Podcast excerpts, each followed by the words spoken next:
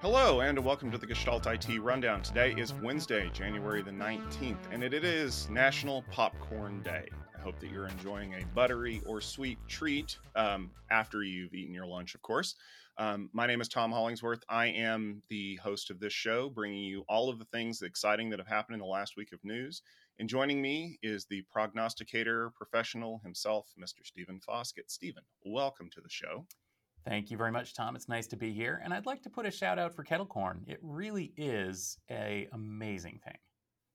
Yeah, well, you know, the best of both worlds is kind of something that we're all about here at the Rundown. Um, so we'll be bringing you the best of both world news stories today. Starting off with uh, a little question for you, Stephen. What state is round on both ends and has a giant chip facility in the middle? Well, according to reports, it might soon be Ohio because the rumors are swirling that Intel is going to be investing $20 billion in a new site that will be located in New Albany, Ohio, just outside of Columbus.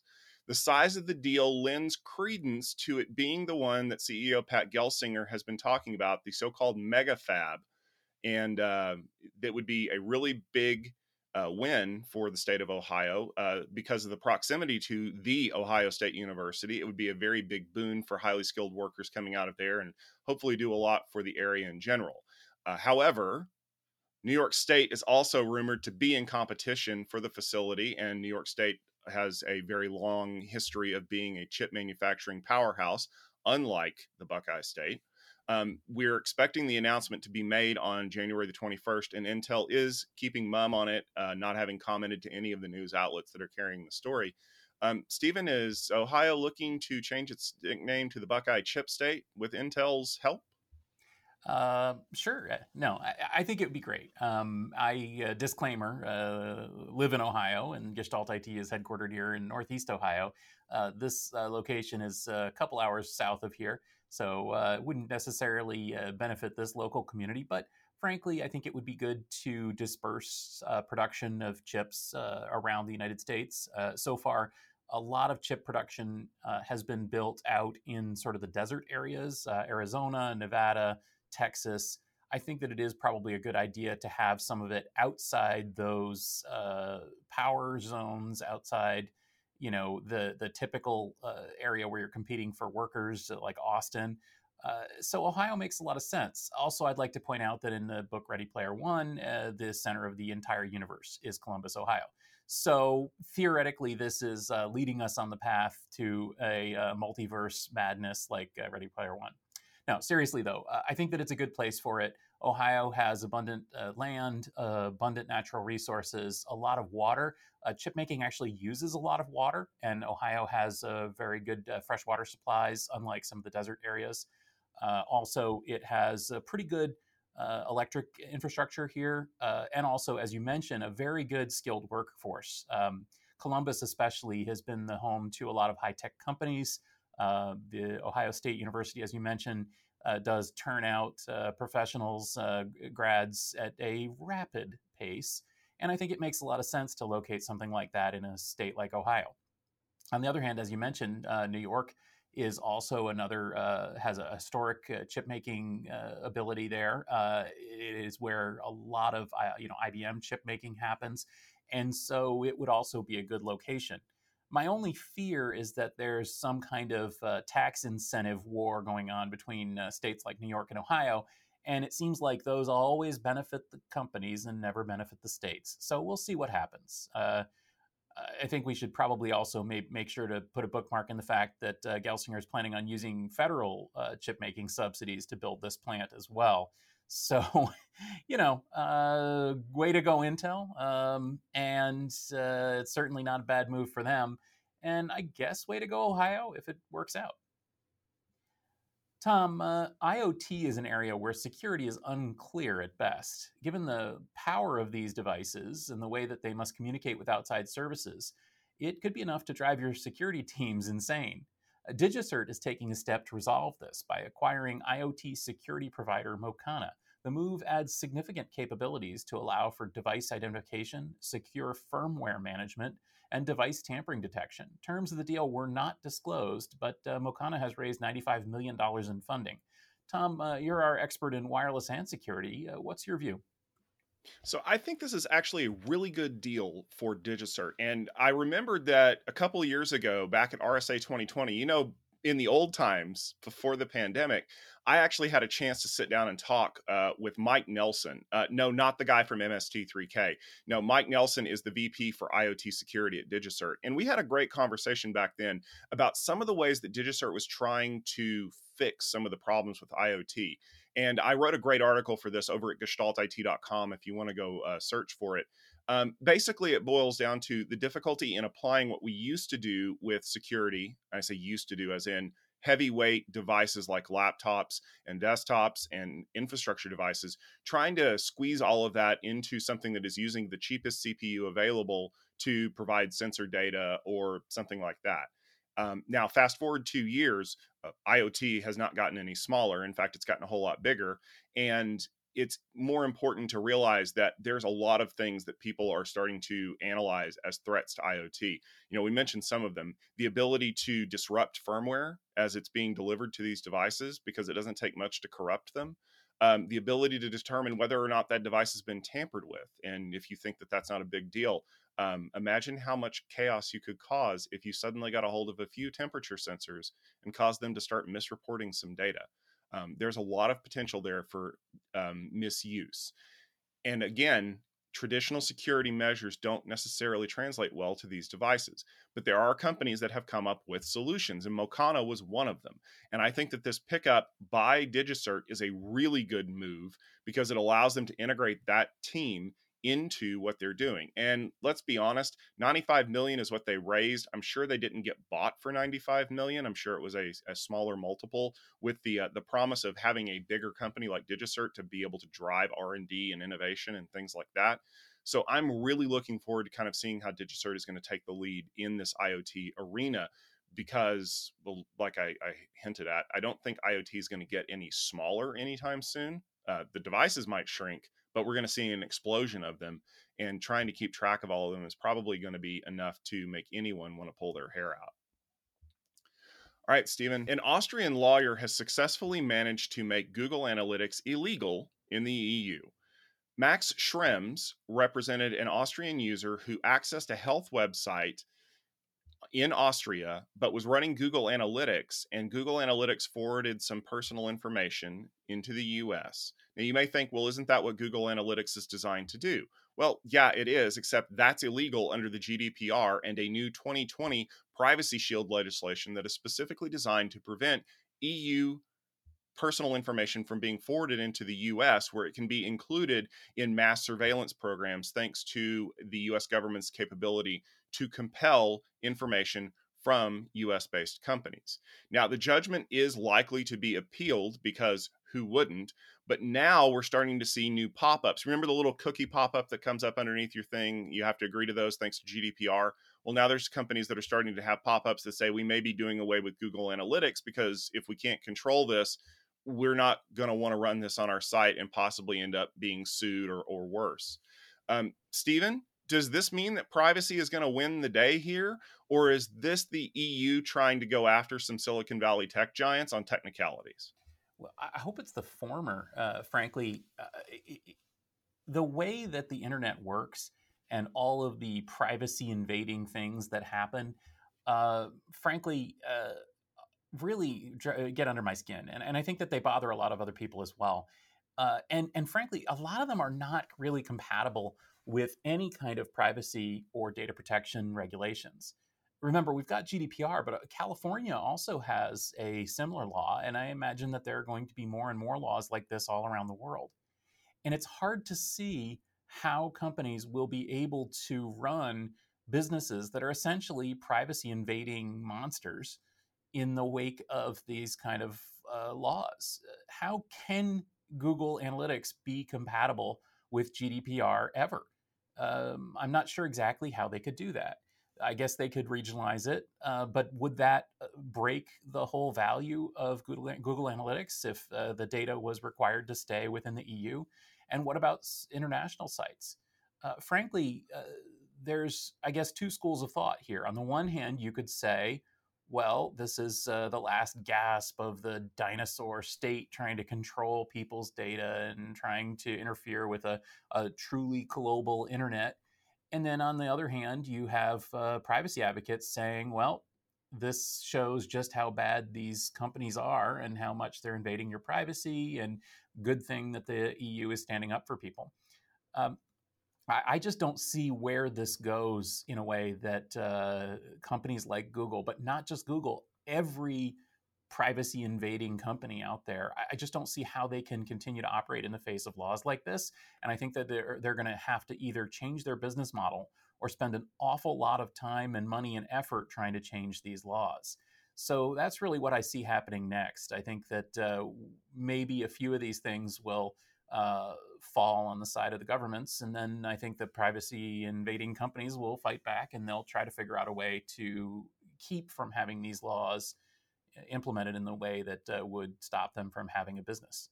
Ultimately, I think the uh, people who gain from this are those that are building, you know, secure and private systems that don't rely on mass data collection uh, in order to uh, have a profitable business. So, um, you know, uh, maybe uh, switch over to one of those services instead. Tom, uh, two weeks after a tense discussion of global cybercrime with the Russian government in recent weeks, the FSB has decided to undo some evil. Specifically, they raided 25 locations on Friday and seized $5.6 million in assets, including uh, 20 luxury cars from our favorite ransomware gang, R Evil, or whatever you're going to call them. After a summer where the gang made big news here on the rundown and uh, then disappeared with their ill gotten gains, the question quickly turned to who would replace them and if they would ever face justice for their crimes. Experts had wondered if Russian authorities would try to disrupt these gangs inside their own borders, and the arrests have received praise from the international community. But are they just performance art? Is this a shift to reduce visibility, or is this just Putin being Putin? You know, it's difficult to kind of say this because when I was reading the story, I thought about the movie Black Mass, um, and I thought about the fact that you've got you know these criminal organizations that are operating inside of Russia. That's kind of like Whitey Bulger, and then you've got the Russian FSB, which is kind of like John Connolly, the FBI agent that's supposedly helping out, except he's in cahoots with these people. Now, as a journalist, there is no proof that the Russian government is working with these ransomware gangs. There is also no proof that they have any reason to ever want to arrest these people. And most of the stories that will talk about this uh, development will tell you that they've been operating inside of Russia for years and nobody seems to care. Until the US president finally put his foot down and said, I've had enough. I'm tired of these gangs shutting down operations here in the US. I mean, look at Colonial Pipeline, look at JBS Meats, look at Kaseya, look at anything that we've experienced over the last year. And finally, they've had enough. And let's be fair, REvil probably thought that they could just disappear and take some Bitcoins and a couple of Ferraris and pop up again later with a new crew and do it all over again. Except when you know where everybody's at and you know what they're doing, and sometimes you need to make a show of force so that, hey, it looks like we really are doing stuff you're going to pick up some of the uh, the low hanging fruit, if you will. So much like in Black Mass, we're not going after the big people. We're going after the little fish so that it looks like we're doing a good job. But unlike what you would typically see in an FBI situation where the uh, the uh, little fish are going to roll over and, and give up the big fish, I think this is more along the lines of the little fish are going to go to prison and they're going to confiscate some of these Ferraris, which will probably end up in the St. Petersburg FSB office as the new company cars. And then, um, yeah, it'll go back to being business as usual in about six months because ultimately the Russians don't care. As long as they're not attacking targets inside of Russia or any Russian friendly places, who cares? Because it's disrupting things in the West, and so be it. And let the US president howl all he wants about how unfair it is as long as we're still getting paid or not getting paid, but getting the disruption that we're looking for, it ultimately doesn't matter to us. And I think that that's part of the problem. There's no solution in any of this that will succeed until the hearts and minds of the people sheltering them are changed. And we've seen this with a number of crews, whether it's the APT crews operating out of China or Lazarus operating out of North Korea. As long as the government either condones or turns a blind eye to these kinds of operations, nobody cares. And maybe the solution is to fight fire with fire and develop our own homegrown talent to raid these other organizations and these other nations. And when Putin comes to us and says, you need to shut down these ransomware gangs that are locking up all of my stuff because they detected a Cyrillic alphabet keyboard, maybe President Biden can shrug his shoulders and go, hmm, I'll think about it, and then do nothing like Putin's done for so many years.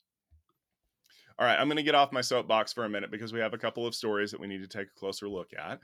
Um, Stephen, the first one is about a new standard because the PCI Special Interest Group, PCI SIG, announced last week that they've finalized the specification for PCI Express 6.0. Now, the short version is that the data rates per lane have effectively doubled, which means that the X16 slots, which are the widest ones, can reach somewhat of an incredible 128 gigabytes per second of bandwidth. That's pretty impressive. Um, the specification has been in development since 2019, and it's part of a cycle where PCI SIG is doubling the data rates of the uh, lanes about every three years. Um, now, why that's important is because if you look at the market right now, GPUs are getting really fast because they're being used for more than just displaying graphics in video games. And when you look at the explosion of things like DPUs and SSDs and a whole bunch of other I/O devices, uh, they're consuming even more bandwidth. Now, the hope is that the new specification came right on time and will allow advantages not only for these hungry devices, but also for these smaller devices that maybe aren't using the full width 8 and 16 lane things. Because if the lanes are wider, I don't have to put nearly as many of them on my IO device, which means I don't have to invest as much in the hardware, which makes everything hopefully cheaper. Um, Stephen, is this new specification really going to help relieve some of the pressure that we're seeing with the current devices running on PCI Express 5.0? or is this kind of just playing catch up in the hopes that we can stall for another three years until PCI Express 7.0 comes out? Yeah, I'm going to go out on, on record and say that uh, PCIe 6 is a major, uh, major step forward, an important step forward, and perhaps even a bigger step forward than 4 or 5 were. So let me explain uh, why I say that. So, as you said, uh, the, the, the take home message for most people is that PCI Express has a future, that the bandwidth is doubling, and all is good. Uh, they're maintaining backward compatibility. They are giving us more bandwidth. We're still going to be able to have, you know, multiple uh, size links. So X1, X2, X4, X8, and X16, as you mentioned. Um, everything is is fine with PCIe. But that being said, um, there's a real nuance here with 6.0, and that's that 6.0 is a huge step forward technically. So let me dive into that for a moment.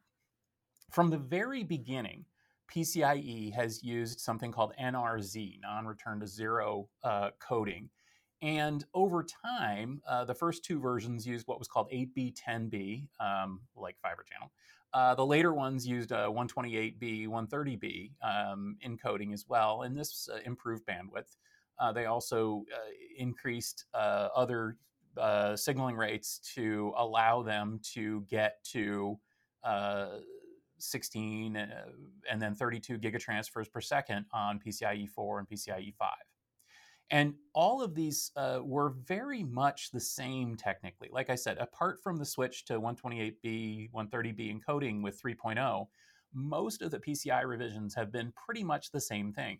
A lot of this was done to maintain backwards compatibility, but a lot of it was also done, frankly, to maintain costs because adding any real uh, extra capabilities, technology uh, or technology, uh, changing the signaling rates and things like that, well, it incurred a cost in terms of the chipsets that were needed to uh, to do it. And, and and frankly, PCI didn't need it. PCIe was working great, and it continues to work great. So essentially, uh, PCIe 3, 4, and 5 are basically the same thing except faster. You know, basically just turn the volume uh, knob up a little bit and, and it goes faster. And that's what we've got. And uh, all of those have been pretty widely adopted. Now, Intel was late to market with PCIe 4 uh, AMD used that uh, as a battering ram with their Zen chips, but Intel's there now. And frankly, now Intel is here with PCIe 5, and AMD is late for that one. But PCIe 6, well, that's a whole other can of worms. So first off, uh, PCIe 6 uses some something completely different. Uh, instead of using uh, NRZ encoding, uh, PCIe is using PAM4. Now, if you're a networking nerd, then uh, you know what PAM4 is because this is the same thing that's used in Ethernet. Essentially, if you're a storage nerd, you might uh, recognize this too. The idea is that instead of having ones and zeros represented by a lot of signal and no signal, we have uh, three different levels of signal. So we can have a lot of signal, some signal, a little less signal, and no signal. And that lets us encode more data into the same signaling that we've had before, which is frankly pretty much how TLC flash works and all sorts of other things. So this instantly moved the standard forward, but it of course also requires a lot more technology to implement it. The other thing they've done is implemented something called FLIT, Flow Control Unit. Now, there again, this is not an unusual, brand new, novel technology, but it is a technology that changes PCI Express in a major way. Because what FLIT does is it has uh, it, it divides up all of the data going over the PCIe bus into packets, universal sized packets that can then be used in different ways with different error encoding and error correction. FLIT, interestingly enough, is going to also be implemented in older versions of PCIe, which means that the PCIe 6 transition is actually going to improve the reliability and the flexibility of PCIe 5 and PCIe 4 and maybe even PCIe 3 because of this backward compatibility. So, hopefully, as you can see now, this is a huge step forward.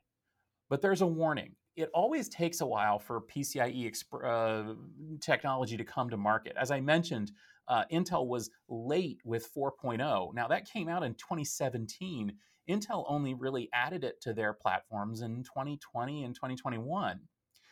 Now, PCIe 5 is here. Well, PCIe 5 has been around since 2019, but yet it's brand new in 2022 we're not going to see PCIe 6 in your friendly neighborhood server or uh, peripheral chip for a few more years now. But when it does come, it's going to be a big move forward. And remember, too, that a lot of important technologies, um, Compute Express Link, for example, are linked to PCIe, and that those are really transformative for the data center. So, from my perspective, as uh, something of an analyst of systems engineering and systems hardware, I think that PCIe 6 will become not just a major step forward in terms of throughput, but a transformative technology in terms of the infrastructure stack. Yeah, I would tend to agree with you there, Stephen. And, and one of the things that I think is really important is the fact that we are starting to see an explosion in the number of these d- data processing units, DPUs, that are going to be offloading a significant amount of data from the system and having something that kind of natively speaks a little bit more clearly with you know things like ethernet um, and has more bandwidth capability gives us a lot of additional flexibility when it comes to you know moving that data out quickly because that's that's the problem that we have. It's we can build a an in a card that can do a lot of processing but we still have to get the data there and that's basically what we're trying to do is get the data to the card as quickly as possible and then get the card to get it out of the system as quickly as possible and then vice versa in the reverse when you need to do something with it. And i think that ultimately this is a good thing you know we, sometimes we need to kind of step back and understand where the industry is going and instead of to quote henry ford building a slightly faster horse that eats less hay we need to do more. And i think that you know that's kind of what you've said here is that they're they're changing some of the encoding mechanisms around. They're making things work a little bit more smoothly with the way that systems operate today. And i think that this is going to be very helpful for people in the long term um, but like you said the long term is nothing you can buy on the market today and nothing that is going to be released in the next three months because it's going to take a while to get these specifications completely finalized and implemented in the current uh, device design chain and then get things out there. Um, it's the same problem that we see a lot in the wireless industry. It's like, oh, we announced a new standard, and everyone's like, oh, I can't wait to use it. Yeah, you're gonna have to wait about a year before it's actually deployed. So, here's hoping that people can get this hardware to market relatively soon. Um, maybe by the time that they're able to do that, the chip shortage will be on the downswing so that we'll actually be able to ramp up production and get these devices out so that people can take advantage of them.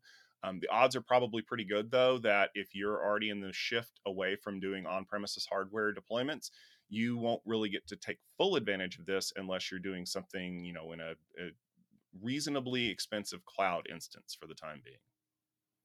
Tom, uh, as mentioned in the rundown previously, the 5G spectrum expansion in the C band is starting to heat up. The U.S. Federal Aviation Administration has been stating for weeks that the deadline of January 19th is going to see flight disruptions as the impact of the transmission medium on aircraft in- instrument systems is still being evaluated. AT&T and Verizon, the major players in this expansion here in the United States, were ready to push ahead with the deployment of these new frequencies and create exclusion zones around major airports to study the effects. With mere hours to go today until flipping the switch, both providers have agreed to delay the activation of those towers around major U.S. airports to avert disruption to flight schedules. That's right, a number of uh, airlines canceled flights to the U.S. today over this controversy. The affected aircraft appears to be older aircraft like the Boeing 777, which is used by many as a long haul international plane. The FAA has claimed that it didn't have adequate time to test the C band interference with instrument landing systems at airports before it was approved for use, and the deployment of the technology could have led to major delays and disruptions, or even worse. Tom, is this a big issue, or is this another case of cell phones on planes? The issue here is not the technology. The issue here is the fact that you've got two groups of people who are heavily invested in things that don't want to budge. And so I remember uh, hearing some of the discussions around the six gigahertz spectrum allocation and uh, hearing Chuck Lukaszewski at Aruba talk about all the testing that Aruba had to do to prove that they weren't going to interfere with satellite downlink stuff. And you're telling me that even though this this spectrum went up for auction months and months ago, the FAA, probably a true government agency that doesn't get off of its tail until it has to, couldn't figure out what was going on. Now here's the Cliff's Notes version the C band opens up everything from 3.7 gigahertz to 4.2 gigahertz. The instrument landing system, specifically the radio altimeters, operate from 4.2 to 4.4. So you've got a tiny little amount of overlap right there at the top of the C band and into the bottom of the altimeter band. The problem is, is right now the C band that's being implemented is about 100 megahertz of spectrum from 3.7 to 3.8. So there's a pretty wide spectrum gap right there before you bump into the radar. And anybody who's tried to deploy a 5 gigahertz band in times past knows that there are huge carve outs for uh, radar stations because they don't want anybody to interfere with any of the kind of radar that we have to deal with. So the problem is is that the FAA doesn't want anybody to deploy anything C-band until they get around to figuring out how this is going to impact their systems. Want to bet that that's not going to happen by March of next year? Because it's the FAA and because these installations are probably never going to be upgraded. Like you said, the older aircraft are the ones that haven't been cleared yet. Most of the relatively new aircraft, like the new uh, 737s and 787s and things like that, are cleared to operate because they're not going to interfere with any of this stuff. AT&T and Verizon have even said we're going to create these exclusion zones around airports, like 50 of the biggest airports in the U.S. We're going to test the deployments. We're going to make sure that we're not interfering, and they've even gone as so far as to say we won't even enable like the higher C band around the airports. But of course, the FAA managed to get this into the news by saying if you do this, we can their planes could crash like they started off with the easy stuff of you know well there could be massive flight disruptions because this system is only used in low visibility landings. On a clear day they are going to be able to fly the plane and land it with visual. This is part of that whole instrument landing system and if you've ever watched the seminal christmas movie classic die hard 2 you know what happens when people mess with ils it's bad. But the likelihood of this happening anytime soon is minuscule. So what happened was, I think you saw uh, a bunch of international companies that were not ready to even try to deal with this. So they canceled a bunch of flights that they couldn't get switched to newer equipment. I believe it was um, uh, the uh, Emirates airline said that we can't get a 787 to run this route which is would be perfectly fine so we're just going to cancel the flight and then AT&T and Verizon begrudgingly said you know what we're just going to pause the rollout but the unsaid thing here is all right, FAA, it's time to get off of your rear end and figure out what's going on. By the way, here are all the technical specifications for what we're going to be doing. You need to make sure that your systems are compatible with that because when you when it comes to these spectrum allocations in the C band, AT&T and Verizon can very narrowly define what gets transmitted. Again, 3.7 to 3.8, 3.8 to 4.0. They can leave a gap in between the top of their spectrum and the radar. The problem is is that just like the microwave oven in your house, I'm sure these radar systems broadcast across the whole 200 megahertz spectrum that they've been allocated and just don't care because they are not regulated by consumers. They are regulated by the FAA and the FAA is like whatever, we don't care as long as it works. So there's going to have to be a lot of investigation that's going to happen in order to make sure that these systems are compatible with each other. And I'm sure that the bulk of that is going to fall on AT&T and Verizon who are not government agencies who actually can get things done in a timeline that isn't measured in years. And ultimately, what we're probably going to see is that there will continue to be these 5G exclusion zones around airports, and companies will uh, probably have to avoid deploying C band technology. And then eventually, what's going to happen is while we're going to be doing is complaining about the fact that our cell phones suck when we get close to the airport because now all of a sudden the speed drops. And the FAA is still not going to fix their radar systems because why should they have to? All they have to do is go to the press and tell people that planes will start falling out of the sky. And I know that that's the case because people that I know that are not techies were sending me the story asking if they were going to be in a plane crash. And I'm like, no. Well, first of all, I, I, do have a warning for everyone listening to this, and that is please do not watch Die Hard 2. It is a very bad movie. Second of all, um, when it comes to the uh, issue here, I think that the important thing to understand is that this sort of um, collision is probably not the best word. This sort of uh, potential interference problem is uh, pretty mu- pretty natural given the number of wireless devices that we have here and the prevalence uh, and the popularity of LTE and 5G technology. Frankly, we need to be able to uh, have wireless spectrum for all sorts of uses, and it's always going to be difficult to balance this stuff, especially since there are not international standards about which uh, areas of the frequencies are available for which use. Uh, in fact, there are plenty of standards, but uh, they do, not always agree.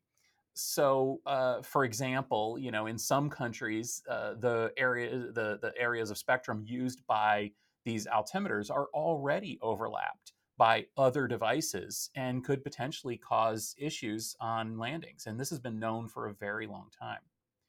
Similarly, as Tom said, uh, one of the other issues is the potential of unintended overlap when devices aren't supposed to use the same spectrum, but there could be harmonics or there could be mistuned devices or malfunctioning devices that could cause problems in these other areas.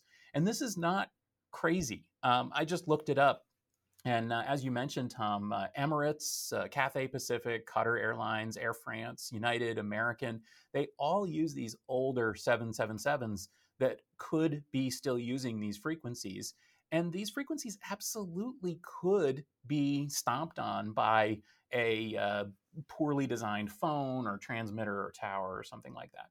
So, so it's not a, an academic thing also, I, I, do worry a little bit about these exclusion zones because, of course, uh, have you ever had your phone give you the wrong geolocation when you look at maps? I know I have. And if the phone doesn't know where it is, your phone could be trying to use frequencies that could interfere, maybe. That being said, all of this is a problem of sort of old technology versus new technology. Again, as you said, Tom, the uh, ILS uh, altimeter system uh, that in, in question here has been replaced in most places and probably won't be a problem even in the places that it's not replaced because again there's no overlap. It's just a potential. So i think that it's probably good that the verizon and at&t have backed off and decided not to turn on these towers since well, maybe it's a problem I also think that it's very bad that the airlines and the FAA uh, went nuts over this potential uh, interference issue because, frankly, um, you know, if you cry wolf enough times, people are going to stop listening to you. And I can't tell how many times uh, in the last week I've heard people say, "Oh, I see. Is this like the fact that I have to turn off my phone in flight because the plane's going to crash if I don't?" You know, people are already taking this with a grain of salt. That's not good for anyone because if there's a potential for an air crash, we had better take it seriously instead of laughing it off and saying, ah, oh, here it is, they're crying wolf again. So that's my perspective on it. Well, here's hoping that they can get this issue resolved within a reasonable amount of time and that everyone comes out of it safely. All right, Stephen, uh, we have a couple of things coming up that we wanted to make sure that everybody was aware of in the week ahead. Um, the biggest one, literally next week, is uh, Networking Field Day 27. We mentioned it last week, but uh, we're going to have a full lineup of presenters talking about all things related to networking. We're going to have a great group of delegates. Some of us, some of them will actually be joining us on site in California. Uh, that happens January 26th through the 28th. And if you want to find out more information about that, please make sure you head over to the website, techfieldday.com. You can get a full rundown of everything that's going on over there, pun fully intended. Um, Stephen, what about you? What's coming up in the weeks ahead for you? Well, I am pretty excited that we are also going to California for Cloud Field Day. So, February 16 through 18, tune in at techfieldday.com to catch the latest uh, from a bunch of companies talking about uh, cloud, uh, hybrid cloud, multi cloud, Kubernetes, public cloud, all that kind of stuff. Yeah. And uh, the week after that, the week of President's Day here in the US, if you were a wireless professional and you'd like to learn a little bit more about some of the advances that are going on there and be in part of a really great community event, please make sure you check out the Wireless LAN Professionals Conference, WLPC, which is happening February 22nd through the 24th in Phoenix, Arizona. You can head over to WLANpros.com to find out more information about registration and see if there are still any boot camps available. Um, Keith Parsons and his crew run a pretty great event, and if you are at all interested in wireless, I highly recommend you give it a shot. Um, we will be back next week. Um, that's the royal we because Stephen will be joined with a special co host. Um, I will be at Networking Field Day, so Chris Grundemann will be stepping into my seat to help Stephen with the news that happens between now and then. Um, but we will also be back uh, the week after that at uh, 12:30 Eastern Standard Time um, or Eastern Daylight Time, depending on when you're watching this. It's just you know Eastern, and uh, we will be running down the news of the week. And remember, if you have any news stories that you'd like to see us cover, please make sure you follow us on Twitter. We're at Gestalt IT tweet us a link to the news story. Uh, use the hashtag rundown. Uh, we do keep an eye on those, and we'd love to see uh, some things that you have that are interested. And also, um, if you have any comments about some of the stories that we bring up in the show, please leave them down below. Uh, if you're watching this on our YouTube channel at youtube.com slash Gestalt video, um, some of our favorite commenters like Anders Nilsson and Al Rashid love to kind of give us feedback and help us understand kind of where things are going. Um, so, you know, we'd love to hear from you there. Um, also, if you're not a subscriber to the Gestalt IT YouTube channel, please make sure you do that, as well as subscribing to our Tech Field Day video YouTube channel at youtube.com slash Tech Field Day. Um, we'd love to be able to notify you whenever we publish new videos. But for now, for myself, Tom Hollingsworth, for Stephen Foskett, and our great crew here at Gestalt IT, as well as our amazing community, thank you very much for tuning in. We hope that you have a great day and an amazing week, and we will see you next time.